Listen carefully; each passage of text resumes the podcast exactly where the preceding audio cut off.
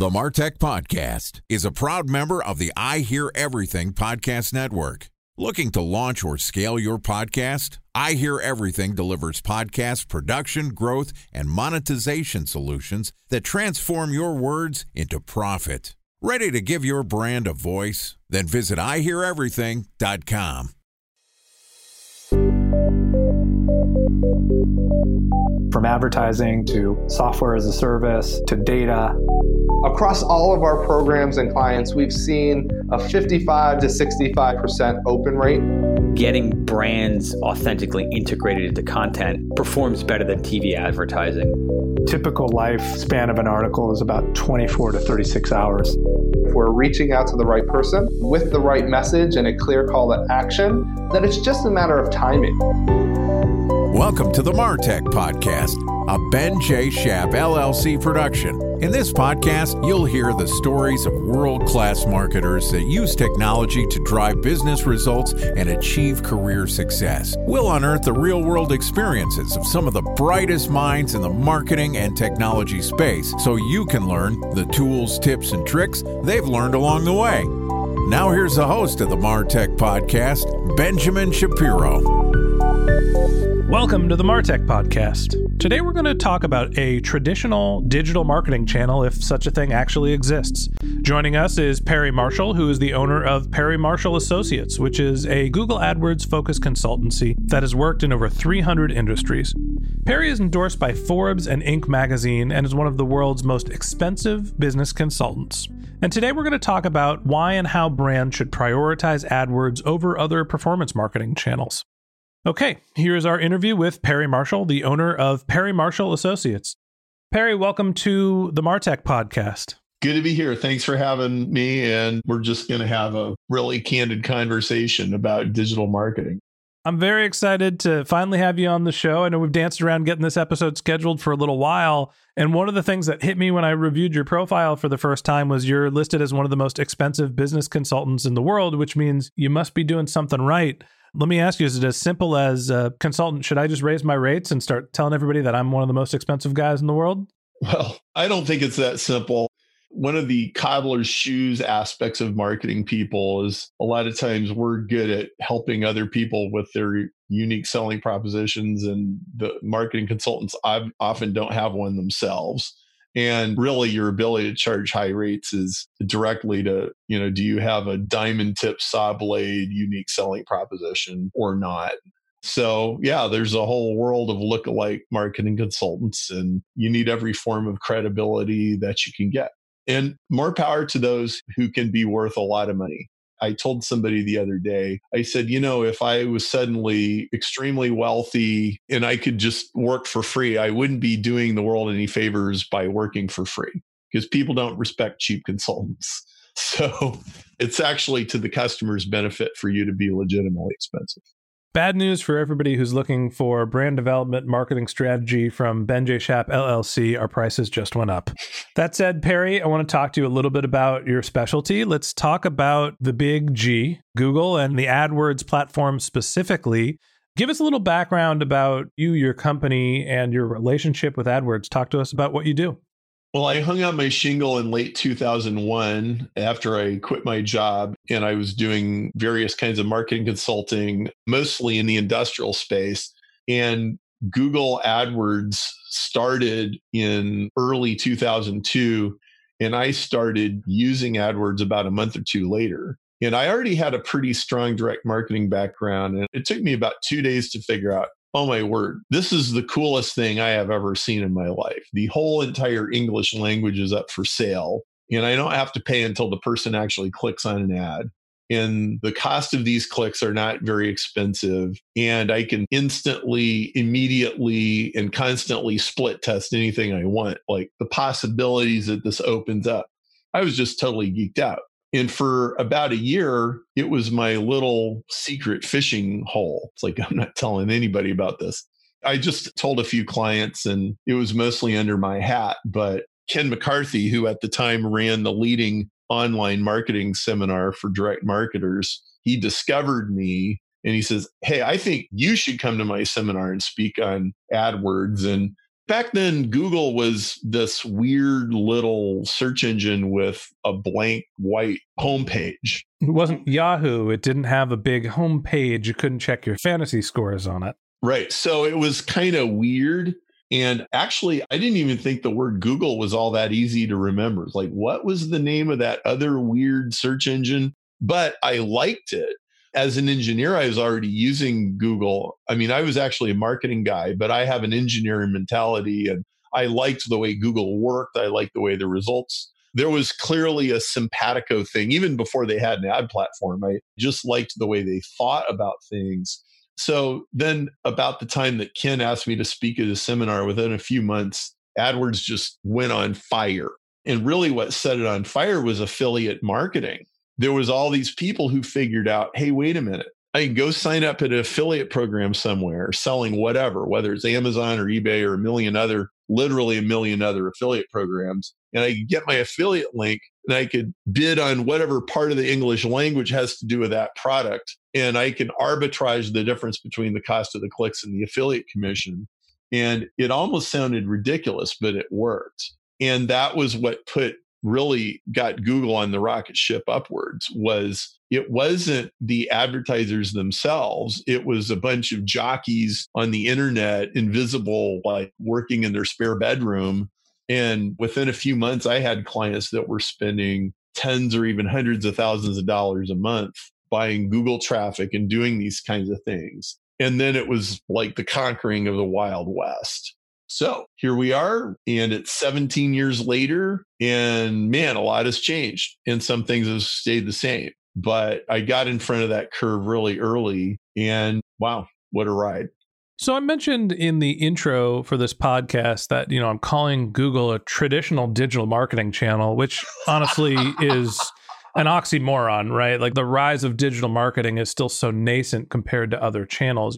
I'll go back to TV as and radio has been around for 50, 75 years, something along those lines. And then you go back before that, out of home, direct mail, all sorts of other channels obviously have a longer run than anything that would be digital.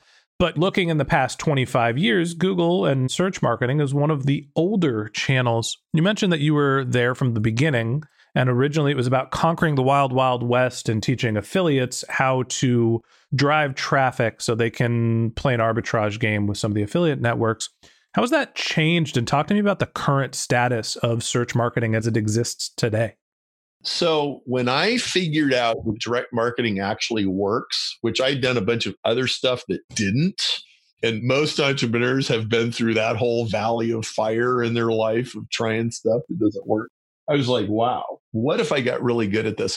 So, one of the people that I paid a lot of attention to was Dan Kennedy. And Dan had this whole story about how infomercials had evolved out of the 80s with a change in legislation. So, I remember when I was a kid watching some 1985 infomercial shot with a single video camera in the back of a Holiday Inn, and a guy's got an overhead projector and he's selling get rich in real estate on late night TV and it was like really cheaply done. And then, well, Dan explained how that's how infomercials started. And it was just like these little renegade guys going out there and trying this crazy thing. And then you fast forward five or 10 years, and all the big corporations started catching on, and the price of media went up and up and up and up until by that time, when I was learning it, an infomercial was automatically at least a $100,000 proposition like just even test a simple prototype of a show. So there was this whole lesson about how media starts out, it gets expensive. The little guys come in and they exploit it, and then the big guys eventually catch on. And then it gets priced sky high, and then it drives the little guys out of business. And when Google came along, I instantly recognized this is on the same exact trajectory. This is like microscopic fractal infomercials, is what this is except they're little text ads instead of video, but it's really the same thing.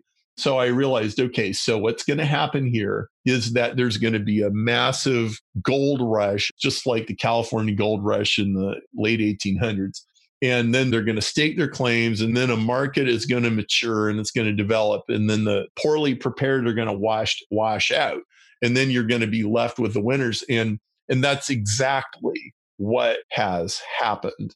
That's exactly how I feel about the podcast advertising landscape as it exists today. We're in the middle of the gold rush. It's the wild, wild west. Nobody knows what to pay, how to price their services, right? And that's a timeline that's followed the rise of every single significant marketing channel, whether it's Google, Facebook, and social media advertising. And now we're getting into sort of the, in my opinion, the same trend with audio advertising as well. Yeah, that's exactly right. And so it's always the same pattern. Okay. The early adopters and then the big, massive bunch of people, and then there's late adopters. Now, with Google, there's another factor that you kind of have to understand in order to see how it all fits together. And that is it's the role of legislation and regulation. So, about 10 years ago, Google got, I think, a $500 million fine for knowingly accepting advertising from Canadian pharmacies that were selling drugs into the United States at super discount prices. And the US government basically said, you know, if bad guys are doing stuff, we can conk Google on the head instead of having to go find them ourselves. Well, I think this was actually a really bad idea on the part of the US government because now what they did was they created a situation where Google, because they could be punished for the sins of their advertisers, had to devise ways of not allowing the advertisers to sin. But of course, human nature being what it is, Google can't actually tell anybody really what they're doing. So Google started machine gunning thousands and thousands of advertisers for all kinds of reasons. Like if they thought they were selling anything that was remotely controversial or risky or health related or make money related or any of that, they started implementing all these policies. So, as a result of this, and actually also as a result of Google being a public company, Google Ads has become a rather bureaucratic thing, also where there's all these policies and all this kind of stuff. And then on top of that, there's another problem. This might be the biggest problem with Google. I mean, I realize I'm not painting a very rosy picture, but I mean, I just got to tell you what's going on here. Say it like it is. Okay. Is Google will lie, cheat, and steal to get your money. Okay. They will say anything and they train their staff to give people bad advice that the staff does not know is bad advice. If I had a dollar for every client or customer or book reader who has said, Hey, I got this call from Google and they told me, Oh, you know, you need to do this and this and this and this to your ad account. And then I like all my conversions dropped to zero and my costs skyrocketed and we lost $50,000. This happens like every day you cannot trust a Google rep any further than you can throw them. I know this sounds weird because Google is such a trusted brand and it's such a quality, like, you know, the Google properties like Gmail and Google Docs and the search engine and YouTube and everything are so high quality. It's very incongruous, but I'm telling you, on the inside, their sales department is a den of thieves. And you can't believe anything they tell you. I don't know if that's necessarily something that's specific to Google. I think that when you're asking a platform provider how to optimize for their platform, right? Their real goal is to get as much money out of your pocket into the company's coffers. And I think that with Facebook and you know any time where you can have a rep, even LinkedIn, all the other platforms, I don't know if it is necessarily something that is unique to Google of saying there is a representative from the company telling me how I should market my campaign. And what they are doing is optimizing for spend, not optimizing for profitability or revenue that's what their incentive is, right? You just look at their comp structure with any salesperson, they're trying to get you to pay as much as they possibly can. Right. So I, I understand what you're saying. I think you do have to be careful with taking advice from the platform owners because obviously they want you to invest as much money in the platform as they can. Carte blanche. Do not take their advice. Look, it's always been true that you're on one side of the aisle and they're on the other side of the aisle.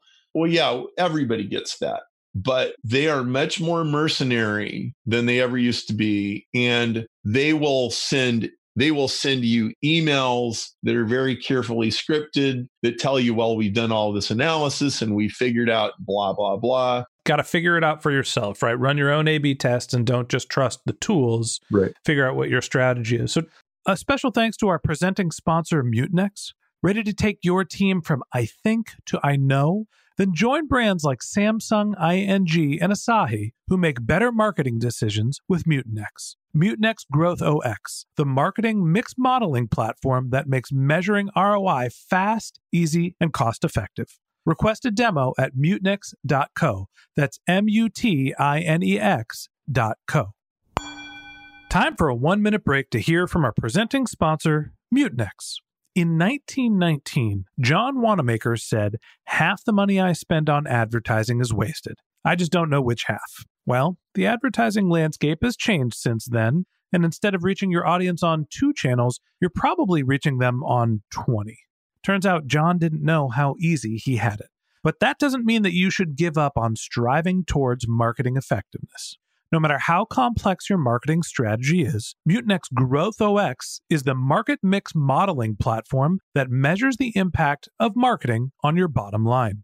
Mutinex's market mix modeling platform calibrates your insights against the latest market conditions so you can make media and marketing investment decisions confidently and quickly.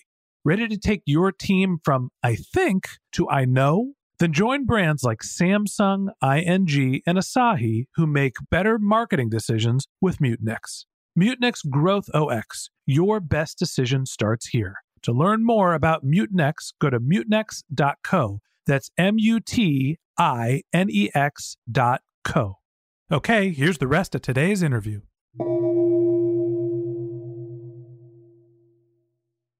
Talk to me a little bit about who Google now that the platform has matured. Who is it for? Who is it working for? Where what are the types of companies that should be investing into Google as opposed to some of the other performance marketing channels? So we've got a couple of quizzes on my website. If you go to isAW4me.com, it stands for is AdWords for me. If you go to isFB4me.com, that's for Facebook, is Facebook for me. And you can take a quiz and it'll ask you a whole bunch of questions and it'll tell you how suitable is your business for Google search? How suitable is your business for Google Display Network? and what's the relative level of competition that you're probably in for on that platform. And there are situations where people go through a buying cycle and they are going to be searching on a search engine for certain things, and you should be there. Or there are other kinds of things where contextual advertising, like for example, in market advertising, Google can figure out if somebody's shopping for a refrigerator and then they'll put their ads in front of you when you're on the New York Times and and you want to be targeting people like that. And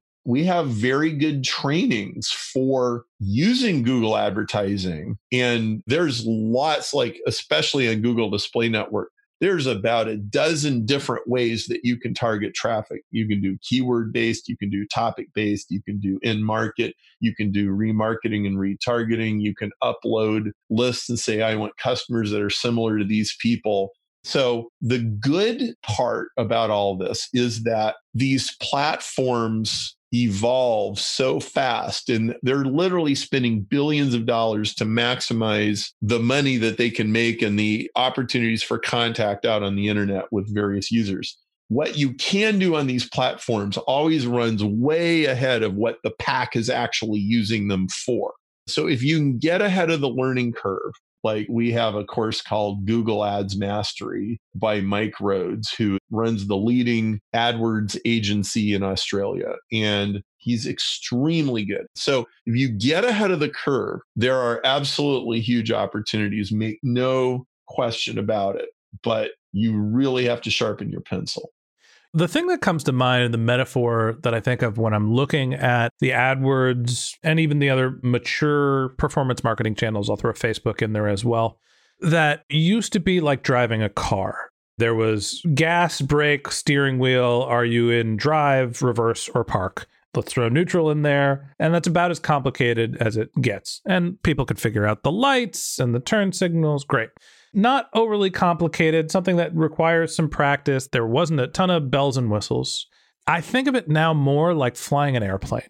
That's exactly right. Where you can fly multiple different directions. There's so many variables. There's day targeting, there's choosing broad match or direct match or exact match. There's a million different variables that I could list out. Facebook being the same way that if you're not in the platform all of the time, it's really hard to distinguish what is the right balance of the ability you have to target right? Should you be focused on somebody that's a like audience, building your own audience, then trying to match it? I'm sure AdWords is, and I, you know, I did some AdWords tests for marketing the Martech podcast, and as it turns out, our cost per acquisition for a download was five times higher than just trying to find people through podcast advertising, which is we're trying to reach people that are listening to podcasters. And I'm sure I could have tweaked that to be more efficient, but the time and the risk to be able to do it was just not worth the effort. Talk to me about are there specific brands, types of industries where it's worth putting in the time to get ahead of the technology curve to understand what are all the levers you can pull and turn? Or should you be hiring an agency? Should you just look for other channels that are a little easier to operate? Hire an agency is fraught with problems too.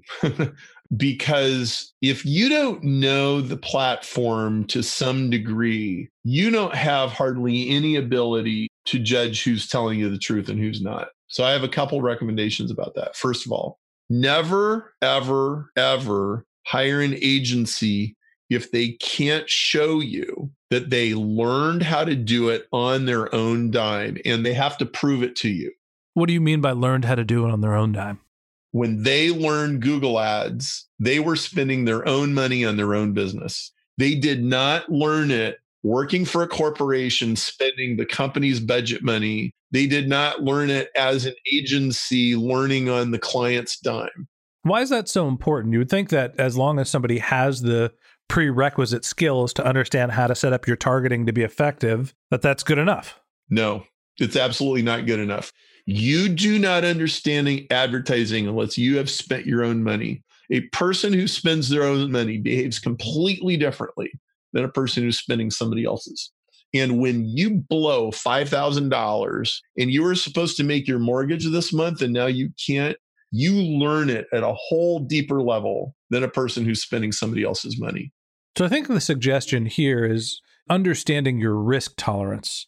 It is somebody that has invested their own money to understand how the platform works, has the ability to test small and then expand when it's working, as opposed to throw out a bunch of money, bring on a bunch of risk, and then hope.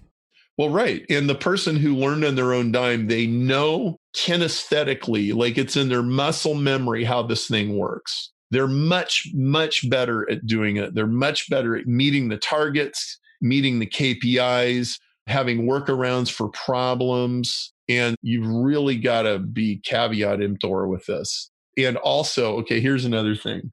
A lot of people think that Google Ads, it's like a secondary skill. It's like, oh, you know, I don't really want to do that. Go hire it. It is one of the most valuable functions in the entire company. It's $1,000 an hour work it's not like something that you just have your marketing assistant, hey, go set that up. Even a highly paid founder of a company. I mean, I've got tons of customers where the founder of the company runs the Google ads and outsource your laundry, outsource your snow shoveling, don't outsource Google ads. And if you do outsource it, you only outsource it to a person who learned on their own dime and can prove it to you.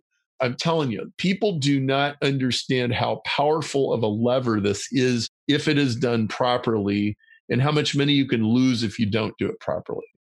One of the things that you mentioned already is that there's maturity in the Google ad platform, not only from the targeting options, right? There's a huge learning curve to be able to master Google AdWords, but also in the level of competition. So, how do you think about where AdWords sits compared to some of the other primary digital marketing channels? And I'll throw out that there's performance marketing through social media, there's display, affiliates, audio advertising, podcast advertising, out of home television. Like, where does Google, in your mind, fit into the greater landscape and who's doing it right?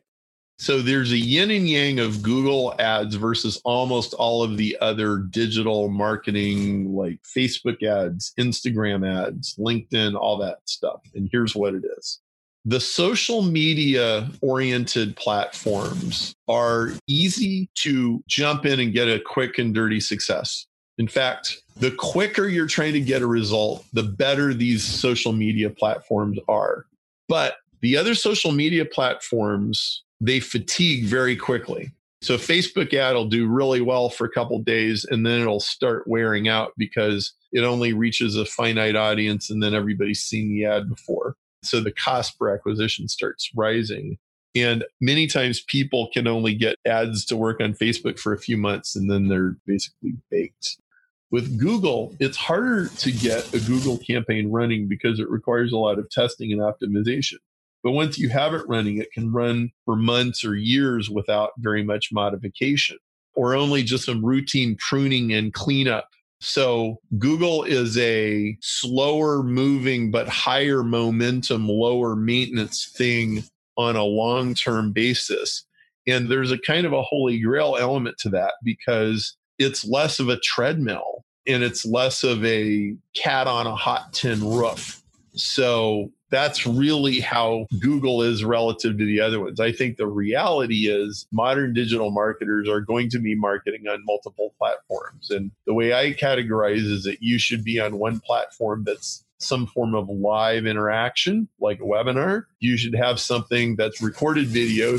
You should have something that is recorded text oriented and you should have something that is live messaging oriented. And if you can be in all of those quadrants at the same time, you'll seem like you're everywhere. So if you're on Google, if you're on Facebook, if you're in email, and if you are on, let's say, live Zoom or Skype or webinar or phone calls with customers, you've covered the modalities through which people relate to content and you will seem like you are everywhere if you do that. Yeah, I think my big takeaway here is when you're comparing the performance marketing channels, Google is not one where you're worrying about your ad maturing and expiring. And that's something that the display oriented, the graphic oriented channels do face. If you find a high performing ad, there is very little need for you to change it over time. So once you master Google, it becomes more of a set it and forget it channel. And so the question is, you know, what's the peak that you can achieve as opposed to are we going to get hot and then be able to stay hot, which is really where the display oriented, video oriented performance marketing channels live. Yeah, and I wouldn't call it set and forget, but it's definitely much longer lasting than the other ones. And it requires less ongoing maintenance than the other ones. I mean, really, in Google Ads, if you're going in and checking your ads and your campaigns every week for even just a few minutes and you're trimming and you're pruning and you're constantly testing some new things, then you're going to be just fine. Whereas social media could be an absolute hamster wheel of nonstop activity. So there's a very big difference. I think that's a great point, And I also think that's a good stopping point for us today. So, Perry, thank you for joining the show. We're going to continue our conversation tomorrow. And that wraps up this episode of the Martech podcast. Thanks again to Perry Marshall, the owner of Perry Marshall Associates, for joining us. In part two of our interview, which we're going to publish tomorrow morning, Perry is going to talk to us about the most common misconceptions about how to optimize your Google AdWords campaign. And if you can't wait until our next episode and you'd like to learn more about Perry, you can send him a tweet at Perry Marshall, P E R R Y M A R S H A L L, or you can visit his company's website, which is perrymarshall.com. A couple of links to tell you about that are in our show notes. If you didn't have a chance to take notes while you were listening to this podcast, just head over to martechpod.com where we have summaries of our episodes and contact information for our guests. If you're a subscriber to the Martech podcast, thanks for being a member of our community. We'd love to hear from you, so we created benjshap.com slash question, where you could send us your topic suggestions or your marketing questions, which we'll answer live on our show. And of course, you could always reach out on social media. My handle is benjshap, B-E-N-J-S-H-A-P, on LinkedIn and on Twitter. And if you haven't subscribed yet and you want a daily stream of marketing and technology knowledge in your podcast feed, in addition to part two of our conversation with Perry Marshall, the owner of Perry Marshall Associates, we're going to publish an episode every day during the work week. So hit the subscribe button in your podcast app, and we'll be back in your feed tomorrow morning. Or if you'd prefer to have our content delivered to your inbox, we also have a once a week newsletter with links to our audio players, episode summaries, and the contact information for our guests. To subscribe, go to benjshap.com slash newsletter. Okay, that's it for today, but until next time, my advice is to just focus on keeping your customers happy.